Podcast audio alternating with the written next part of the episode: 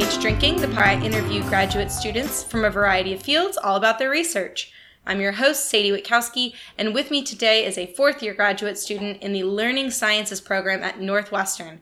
Please welcome Sarah White. Thanks for having me, Sadie. Thanks for being here. What's your um, weird fact for today? My weird fact for today is because I love Disney. Is that Disney does two and two point four million pounds of laundry a week.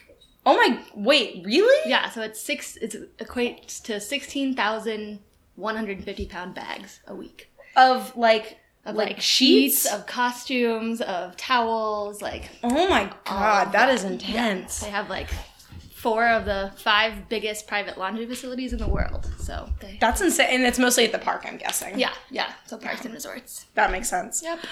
Um. Well, so what are you drinking today? I am drinking the Miskatonic Shield Maiden. It is an American Pale Ale and it's very delicious. Nice. And I am having Miskatonic's Catch Penny, which is their session rye ale. Um, and as always, thank you so much to Miskatonic for supplying these amazing beers. I really appreciate it. Um, well, let's cheers. Cheers. Yeah. Gotta get that audio. Yeah. Um, so you're super into Disney, but you're in the learning sciences Yeah, program. yeah. So I have always kind of loved Disney, but I think my love of learning and how we learn and like wanting to help teachers kind of overpowered that, and I didn't really acknowledge my love of Disney until like later on in graduate school, and then it kind of became my escape and like just the thing that I could do when I didn't have to work on PhD stuff, or my productive procrastination, as I like to call it. Yeah, no, I totally get that, especially with this podcast because mm-hmm. it's like I'm learning new science by drinking with people. Yeah, instead of reading, I don't. My eyes don't have to get tired from like staring at the screen. Yeah, exactly. Yeah. So then, what are you studying within learning sciences? Yeah. So for my dissertation, it's very different from what I was working on before, but my dissertation is going to be on how teachers find and select resources online to use in their classroom, specifically math teachers that are like middle school and above, because a lot of research has been done on elementary school teachers, um, and they're kind of doing different things than middle school teachers have to do because they mm-hmm. aren't, they're only teaching like math and they're not teaching all of the subjects.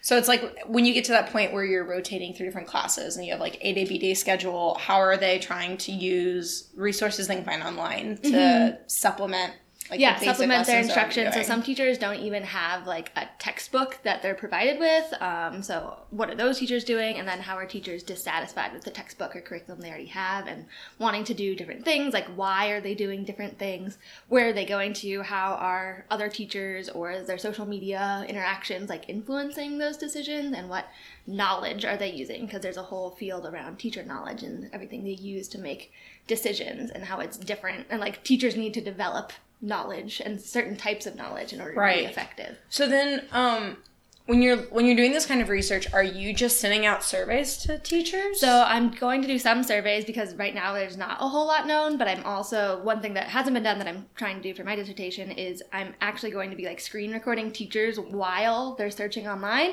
and doing a think aloud. So they're going to be mm. like just talking about this is what I'm thinking, this is what I'm clicking on this, this is what I'm looking at, like that kind of thing because a lot of it has just been done via surveys and that's not really getting at like the decision making. It's just like mm-hmm. okay, this is the outcome, Um, but what is the actual thought process behind all of those decisions? and it's different when someone asks you like, "How do you normally do X?" You probably either mm-hmm. remember the- generalize. you generalize the last thing you did, Yeah. the the thing that was most noteworthy to you. You totally miss all this like other yeah. little bits yeah, they don't re- realize it's all this kind of like implicit knowledge that they aren't even aware that they have or that they're acting on, or they think that they probably don't even think that other people think that's interesting. So, Yeah. Um, yeah. So I'm gonna be asking them all about that, um, and hopefully over time and getting them to do it multiple times when they're lesson planning and things like that. So they'll be lesson planning their normal way anyways, and I'm just tapping into that remotely.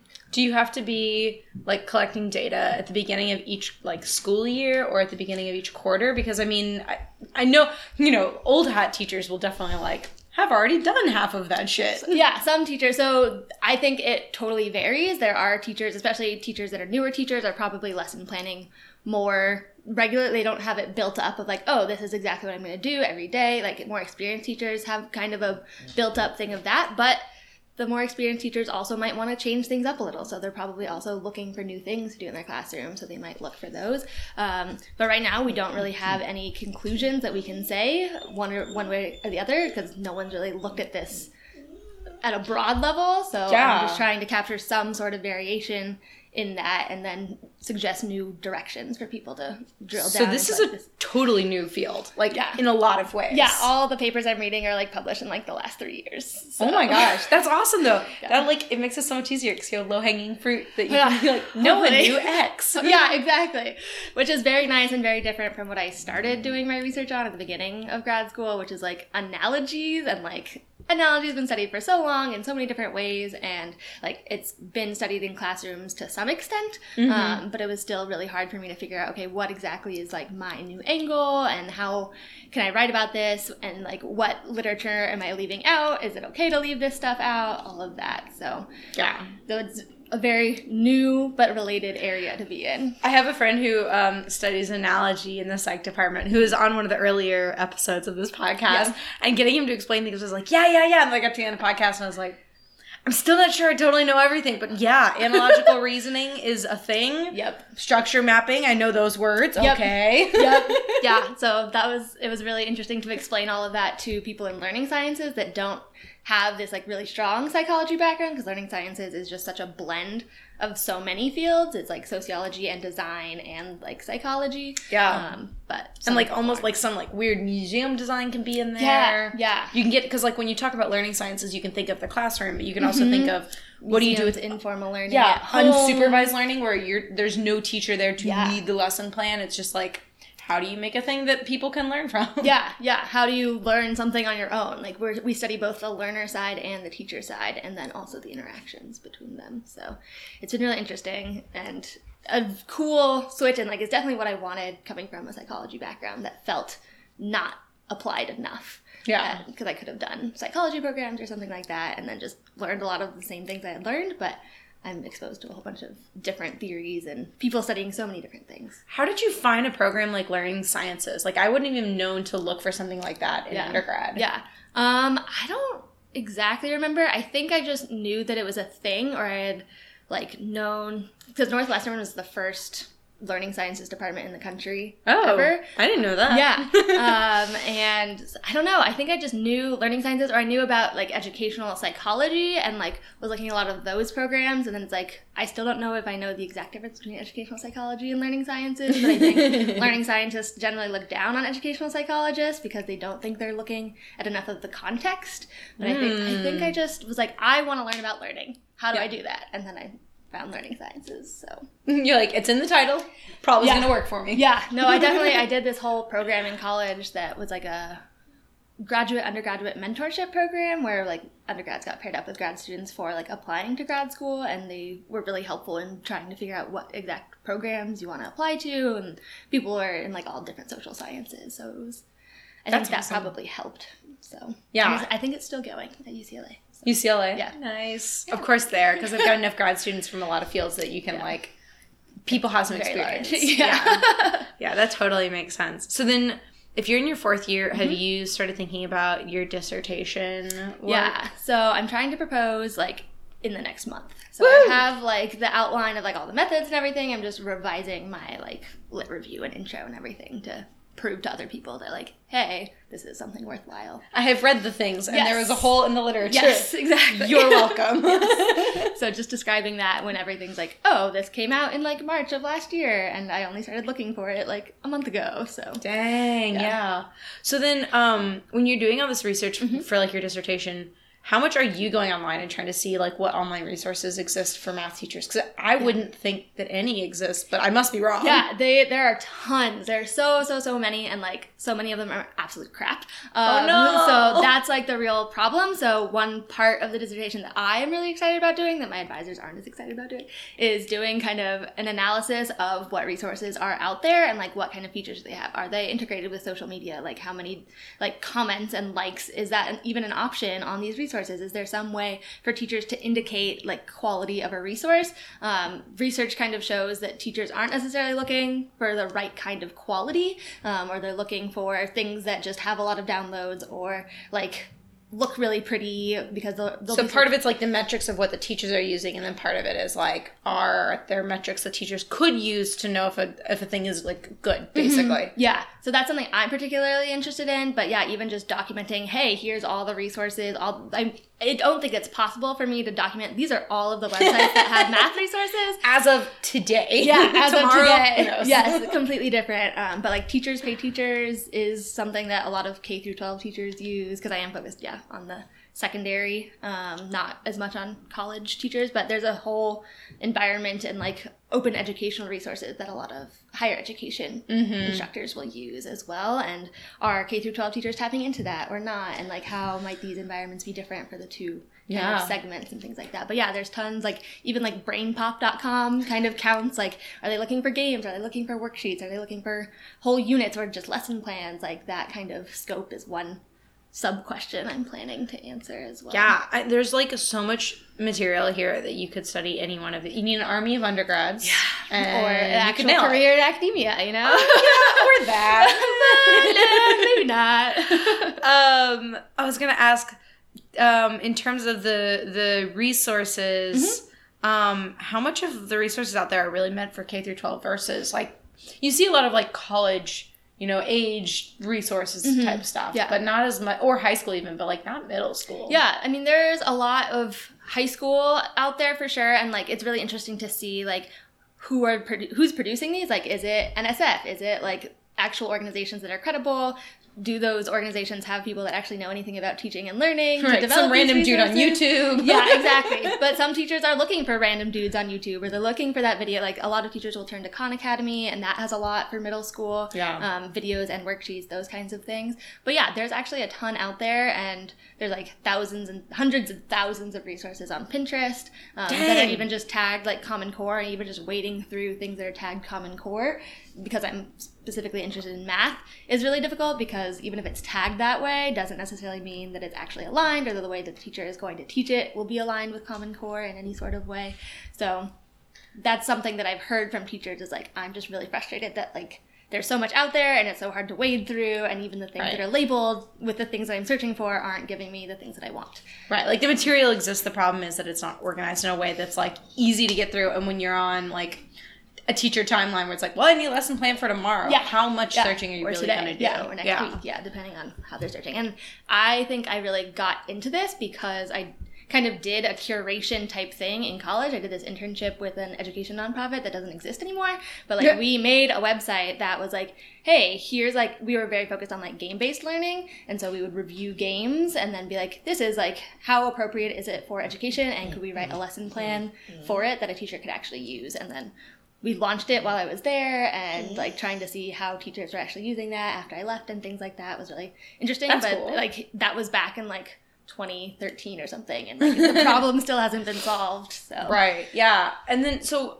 and I was thinking also on the other end of this problem, mm-hmm. um, what kind of teachers are you you looking to talk to? Are they like all local Chicago folks? Are you trying to get like a big school district versus a small, private versus public? Like how much of that are you trying to look at. Yeah, that's a lot. Too. Yeah, yeah. So at this point, because we don't really have a way of saying, oh, this variable might be more important than others, I'm trying to just get a wide spectrum. Um, a lot of previous studies have looked at just like one school or one school district, and I would right. like to get a greater variety than that. So I'm gonna do like my survey first, and then try and follow up with teachers from that, especially ones that are like the highest users or the highest reported use of online resources because they would have probably the most to be able to talk about and then maybe find people that report lower usage and then see how there might be differences in like an expert novice kind of way mm. not saying that like there's a lot of ways to define expert in this space we don't really have a way to describe expert versus novice but just like high users of online resources versus low on low users and like right and you can see that the, the use there. the use could be you're a high online user because you're really good at finding interactive media that you can give your kids or you could be a high user because you don't have a textbook and mm-hmm. you're just looking for whatever will stick to the wall. Exactly. And so, like, would we call those both experts? yeah, we don't know, and we don't have a way of like saying what's high quality searching yet, and we yeah. don't have a like. That's one thing that a lot of studies have like kind of failed to do is like follow up with like after we talk to these teachers, even just within one school district, is there a way that we can correlate this with quality of instruction and like right. actual student learning outcomes? And I'm not sure that I'll actually be able to get to that level because it's still like so unknown at the beginning, but I have a few weeks to kind of That's for little bit more. postdocing work. Yeah, yeah, exactly. Follow That's up that's studies. what- that's for- for my discussion. K99 grant or whatever the hell they're called. I don't even remember Yeah. anymore. Yeah, I don't know because I'm not paying attention to academia anymore, which is really bad. um, yeah, well, I, I guess that was um, another thing that I'd like to ask, which is how much have you been thinking? You know, you are fourth year. Eventually, we all leave. We hope. Yeah, yeah. Mhm. Um, so, uh, like with this Disney stuff, is that Mm-hmm. kind of the direction you want to go? And actually, just say more about what what your Disney stuff is, because Yeah. I know, but I realize I did not Yes, explain it well. yes, no. So I have a blog called PhDprincess.com, and I also do a lot on Instagram with science communication related to Disney. So I'll just find like some random topics and talk about how it's related to some sort of Disney character or movie or thing in the park, something like that. Um, and I've really found that writing about other people's research is the most fun part for me, rather Oh, than yeah. like doing the actual data collection and analysis. So I would love to do more science communication type jobs, and I've been looking for them, even though it's bad. I'm like always on LinkedIn and like, trying to like search for jobs instead of like actually reading papers. Um, but either that or like working in an ed tech kind of company or publishing company and like informing their designs and doing I could see myself doing research for them. Right. It would kind of build off what you're doing already, which would be about, you know, understanding uh, resources that educators are using, but then also you could be writing it up and like actually like making changes at a company or an NGO or something Yeah, like yeah. that. Yeah, and I think kind of the intersection of those two is like education journalism, which I don't know how much money is really out there, but um, there's a few organizations that I really like and would love to work for um, that do a lot of like writing for teachers and writing Mm-hmm. for parents about like stories in education and research in education. And I think that would be like the perfect little niche. Good niche. Yeah. Good niche. Oh, Yeah. I never know how to say that word. it's fine. Yeah. Um, yeah, no, totally. And so then how long have you been doing the, the PhD Princesses? That has been a little bit over a year. So I launched it in like September 2017. So I've written I've written on and off kinds of things there, um, but You gotta Oh. get some other contributors, man. Yeah, no. If you, gotta want to, if you want a guest blog, yeah, for sure. If anyone that listens to the podcast likes Disney or thinks their research might be related to Disney, they can totally Everything connected to oh, Disney. Oh yeah, Think about how many movies they've got. So many. Yeah, I write a lot about like animals and because there's a lot of like animal characters and oh, stuff. Oh yeah, so- Lion King is like Oh yeah. so much. It's I, coming out. I'm gonna have some Lion King stuff. Dude, the first time when I realized that hyenas are actually badass and way more interesting than Oh, yeah, lions, yeah. I like went on this like I was probably way too young. I was like I was probably in middle school or something, and I was like, actually, hyenas are really cool. They're matriarchal, and the females Yes. have bigger penises. Yes. And, and my mom was like, "That's nice. Why are you bringing this up?" I was like, "Because in the Lion King, they're the villains. Yes. Like, Yes. they're actually the coolest." Yeah, and like it's kind of lame that like elephants aren't involved in Lion King at all because elephants are also super matriarchal. Yeah. um, and have great memories. I don't know how sleep and memory factors into their lives, but They probably sleep a shit ton. I mean, like, you know, probably as much as we do, probably a third. yeah, that sounds about right. Because giraffes only sleep like two hours a day. Is that right? Yeah, Like in two hour bursts or two hours total? two hours total. That's weird. Yeah, I found out that they're not very smart though. So like, well, that could have something there you go. I found out that um, fur seals like don't get REM sleep when they're sleeping in the water. oh, It's really weird. Yeah, I was at a, a conference and that was like a poster, and I was just like, "What is this?" But they get it when they sleep on land. yeah, yeah, they have normal sleep like we do, where they they switch between deep sleep and REM sleep, and then in the water they don't get REM sleep, and they're like, "Oh, well, maybe they'll have this thing called a REM rebound, where Ah, yeah. when they get on land, then they'll sleep a lot more, get a lot more REM, and they don't seem to, according to this poster slash paper Okay. Um, from this Russian research institute. Nice. I, it was just like a random thing I got. Now I want to like stick in. people in the water and see if they Yeah. have REM sleep. Go to sleep. Get us. Yeah, if that works. Does that work if like if you put them on like a floaty in a pool or something? Mm. I feel like people take naps. I mean, like they're those. Um, what are they called? The sensory deprivation Mm. pods. But those are Okay. they're like highly salted water, so that you float. Uh, yeah. Um, so that you're not like going under or anything. Okay. And also, those are like trippy as hell. Yeah. Apparently, Yeah. I've never done one. No, there's like one my friends in like the Bay Area. There's like you can have a membership to a sleep deprivation tank, like What? a gym membership. That's Just, weird. like go whenever. That's weird. They have um light uh, at Northwestern right now. So it's winter when we're recording this. It's January, and they have um free light therapy sessions at Northwestern right now to help with look- seasonal affective yes, disorder. Yes, I have to look into that. I saw that and I was like, science does support this idea. So Yes. well done. Um, yeah. So then, are you more active on your blog or on your Tumblr for this PhD? Oh, I'm most active on Instagram. Oh, Instagram. Yeah, Sorry, I no, it's okay. Tumblr. I have a Tumblr, but I very rarely post on it like for that. But yeah, Mhm. definitely on Instagram because there's so many like Disney pictures. There's actually like a huge Disney Instagram community and then a huge like scientist Instagram community. Yeah. Um, and that's definitely been like the people I found because I like haven't liked Twitter as much or something. So Yeah. I just like there's more communication on. Um, and you can share videos of your life um, and stuff like that on Instagram. So it's a different of- kind of intersection. yeah, yeah, but it's definitely like bridging those two communities on Instagram has been. Really Do you get more um, Disney fans who want to learn about science, or more scientists who just love Disney? Um, I think it's kind of even. I think there are more people that love Disney, so like proportionally, it's probably yeah, in the population. yeah, yeah. So it's a very like n- little again niche or niche of like scientists and that also love Disney, but yeah, Yeah. That makes sense. yeah. So I think it's I think it's both. I, there's been a whole bunch of PhD students that I've been friends with that really like Disney, and they were kind of one of the reasons that I had the idea and everything like that. I'm like, mm. I'm writing to them. That's who I'm. Who I'm writing. Here's my target audience. Yeah. We'll work it from here Yeah. and figure it out. Yeah, but all of the it'd be really cool to work for Disney to try and do more science for them. They actually have like really cool educational programs that I wish I got to do as a kid. Wait, where they really? like yeah, they'll like take students into the park and like teach them about like linear induction and like the physics of roller coasters, and they have like whole lesson plans for the day, and you get to like go behind the scenes of different things and like. Why couldn't I do that when I was younger? So So are they hiring scientists to come in and do these things? Or are they like full time staff they have that learn all the science and then teach it? I think it's more the latter. Okay. like, yeah, they're That makes not, sense. not always looking for just scientists because it's kind of they're actually I think the people that they hire for that are more like counselors from like summer camps and things like that. And, Yeah. like, can you handle like twenty students at a time or something like that? Are you good with little kids? yeah, yeah, because they have it for like all different age ranges. Um, but yeah, that would be super cool to like write lesson plans for that kind of thing. They do have this really cool thing, and then there's an organization called Science from Scientists, um, and they actually have a show in one of the parks in Disney World that like they have science from scientists people like come and actually be the actors in the show, and so they actually talk about their ah. real research, which is really fun. I mean, they have to tell a whole bunch of corny jokes and like memorize a script and stuff, but Yeah, but like I'm great at corny jokes. yeah. Oh yeah. It's that. a great show. I love it. I mean, yeah. When and then kids get to ask all the questions that they want. So Yeah, I want to be like, hey, hey Disney, me. I'm good at corny jokes. I study sleep. I promise I'll stop cursing for like an hour or two okay, if that's yeah. what it takes. Yeah. Oh, I wanted to show you my socks. oh my gosh, motherfucking girl power. Yeah. Oh, those are awesome. Yeah, I thought they were appropriate for today, especially since everyone's getting sworn into Congress today. I know. Yeah, we're we're recording this on January third, so it's the uh, the big swearing in ceremony, and Twitter has been ablaze, which has been entertaining and wonderful, and I love it. Yes.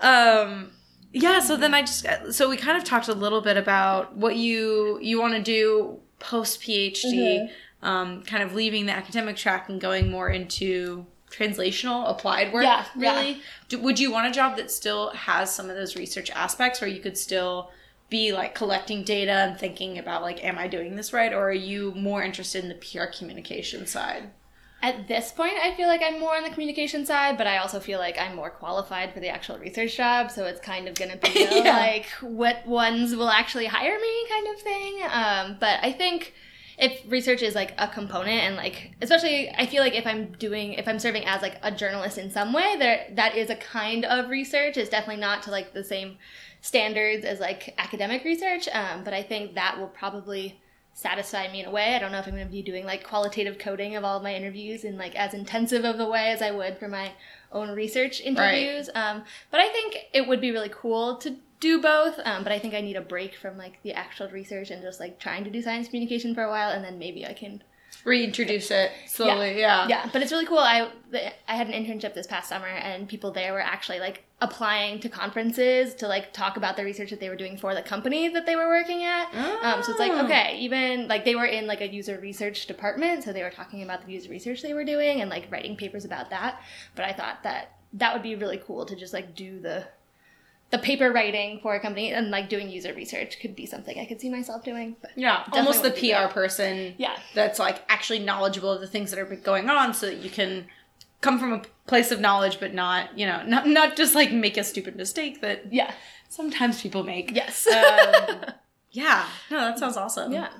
Is that are you trying to do that? I don't actually know what you're trying to Yeah, I am really interested in science communication and science journalism, Yeah. generally speaking. And I want to stay in Chicago, generally speaking. Beyond that, it's like, yeah, freelancing, podcasting. Yeah. trying to finish my dissertation proposal. Yeah, just all the writing. Fine. all of the writing. I'm doing a lot of writing lately. Yeah. Lots of reading and writing. Yeah. But I think those are very it makes me feel good that those are like important skills and like but they're skills that I think a lot of people could do. Like anyone can read and write and like yes, you can get better at reading and writing or like reading scientific journals or Right. articles. You can learn s- tricks to learn to read them faster or read them more efficiently. Yeah. You can become a better writer just through freaking practice. Yeah. and good feedback. Yeah, but, but I think it's something that anyone can try and do, and I just I've just been really appreciative of that. Like anyone can be a blogger. Anyone like not everyone can be a successful blogger, but anyone can try and do that. And like Yeah. especially with like career like robots and things changing industries, I think that it's really interesting. people to do that. Online is a very democratic space for Mm-hmm. a lot of that kind of science communication stuff, but then under like finding um a job that'll pay you is not at all Mm-hmm. Yeah. democratic. Yeah. And, and so it's like a really interesting juxtaposition often. Yeah, and if people aren't like valuing that work and like being willing to pay for it, then that kind of creates a problematic Yeah. situation. Oh yeah. So. Um well, on that downer note, no. Especially in education, you know, education, and journalism, the perfect field to go Swimming into. in money. Yes. Let me tell you. Yes. No. Oh man. Well, I wanted to ask: Is there anything we didn't get a chance to talk about in terms of your research, in terms of your SciComm activities? I think. Um, I don't know. I'm just yeah. I'm interested in having guest bloggers or like Yeah. So you're really out. looking for some guest bloggers. yeah, that would be great. And like I really want to feature. I would love to learn about other people's research as well. That's the best way to do it. Is be like, write about your thing and tie it to Disney, which is like m- almost all of our generation's Yeah. childhood. Yeah. So like, can be done. Yeah. Easy peasy. I, I have a challenge to you. How you can connect your research to Disney. My sleep research with Disney. I mean, like Beauty and the Be- or uh, Sleeping Beauty is like Yep. a cheat. That's Yeah. that's a Oh, straight yeah. up cheat. Um, so I'll have to find something more. What I find more I interesting. or did a post on Sleeping Beauty of like what could have potentially like led her to like fall into this really deep sleep and like Ah. tried to look up like actual like plants or would it be a concussion or like I think my uh, conclusion was like she was just like diabetic and went into a a diabetic, diabetic coma. Oh Yeah. shit! Yeah. Because yeah, I mean, she pricked her finger, or like she could have had something like me, where I have a. It's called the vasovagal response. So like anytime Mhm. there's like intense descriptions of pain, or I'm in pain, I pass out. yeah. Um, like not usually for. It's years it's often like a, a blood phobia can be that thing because Yeah. the, the vagus nerve is it, the vagus means wandering so it's the wandering nerve it goes all over your body including to your heart and it can if you if you have that it like basically like releases all your dilates all your blood Yeah. vessels and so then you just pass out Yep, yep. So that's me. That's Which is why I decided not to be a doctor, but maybe maybe a PhD doctor instead. good call better kind of doctor for you Yep. for sure Yep, exactly. so, but yeah, I think I think that's it. well cool yeah no we'll definitely send out the call for people to to guest blog i yeah i already have a few ideas Excellent. um, and in, in uh, other news, I want to say thanks to everyone for listening to this episode. And if you like the show, please tell your friends about the podcast and leave me a review on iTunes. Your review helps me reach a larger audience, and I get even more interesting guests on the show. Uh, in addition, I have a Patreon account where you can become a patron of the podcast. That helps support helps support production costs. Uh, friend of the show, Tyler Dammy, has been editing this show for free, but your patronage would go a long way to helping making this podcast sustainable, a sustainable project. How do we find that Patreon? Is it just your name? Yeah, it's uh, PH Drinking on Patreon. Gotcha. Okay. Kept it simple. um, and if you want to hear what I'm up to, you can follow me on Twitter at PH Drinking. I also have a personal account at Sadie Witt, but like half the time it's other stuff. So, Um, yeah, Sarah, how would you like listeners to be able to find you? Yeah, you can find me at the PhD Princess on Instagram or phdprincess.com. I'm also on Twitter, but I just like a whole bunch Not a Twitter person. Yeah. That's fine. I'm a Twitter person. Instagram stresses me out. I'm like, photos are hard and I'm not They good are. at them. They are. I'm, I'm teaching myself some photo editing, but there you go. it's a fun fun time. Um, and as always, I'll include those links um, to PhD Princess and all of that good stuff, as Oh, well I as some links to about research. I wanted to say, yeah, besides just my research, if you want to learn more about learning sciences, the Yeah. organizations that I really like, it's not like there's not like one website to talk about it, which is kind of bad. But if you look up articles by Mindshift, by KQED, or the Hechinger Report, they have a lot of really great education informed research writing. That's awesome. Yeah, no, we'll definitely include those as well um, in the Twitter handle Yep. or the Instagram handle, Yep. all that nonsense. Um, yeah, well, thanks again for coming on the show. This has been fun. Yeah, it has. Thanks for having me. It's a good start to the year. Yes, we've nailed it. Even if you can maybe hear my dog Zoe in the background Eating playing with peanut a bone and peanut butter. It's fine. uh, to all you listeners out there, cheers.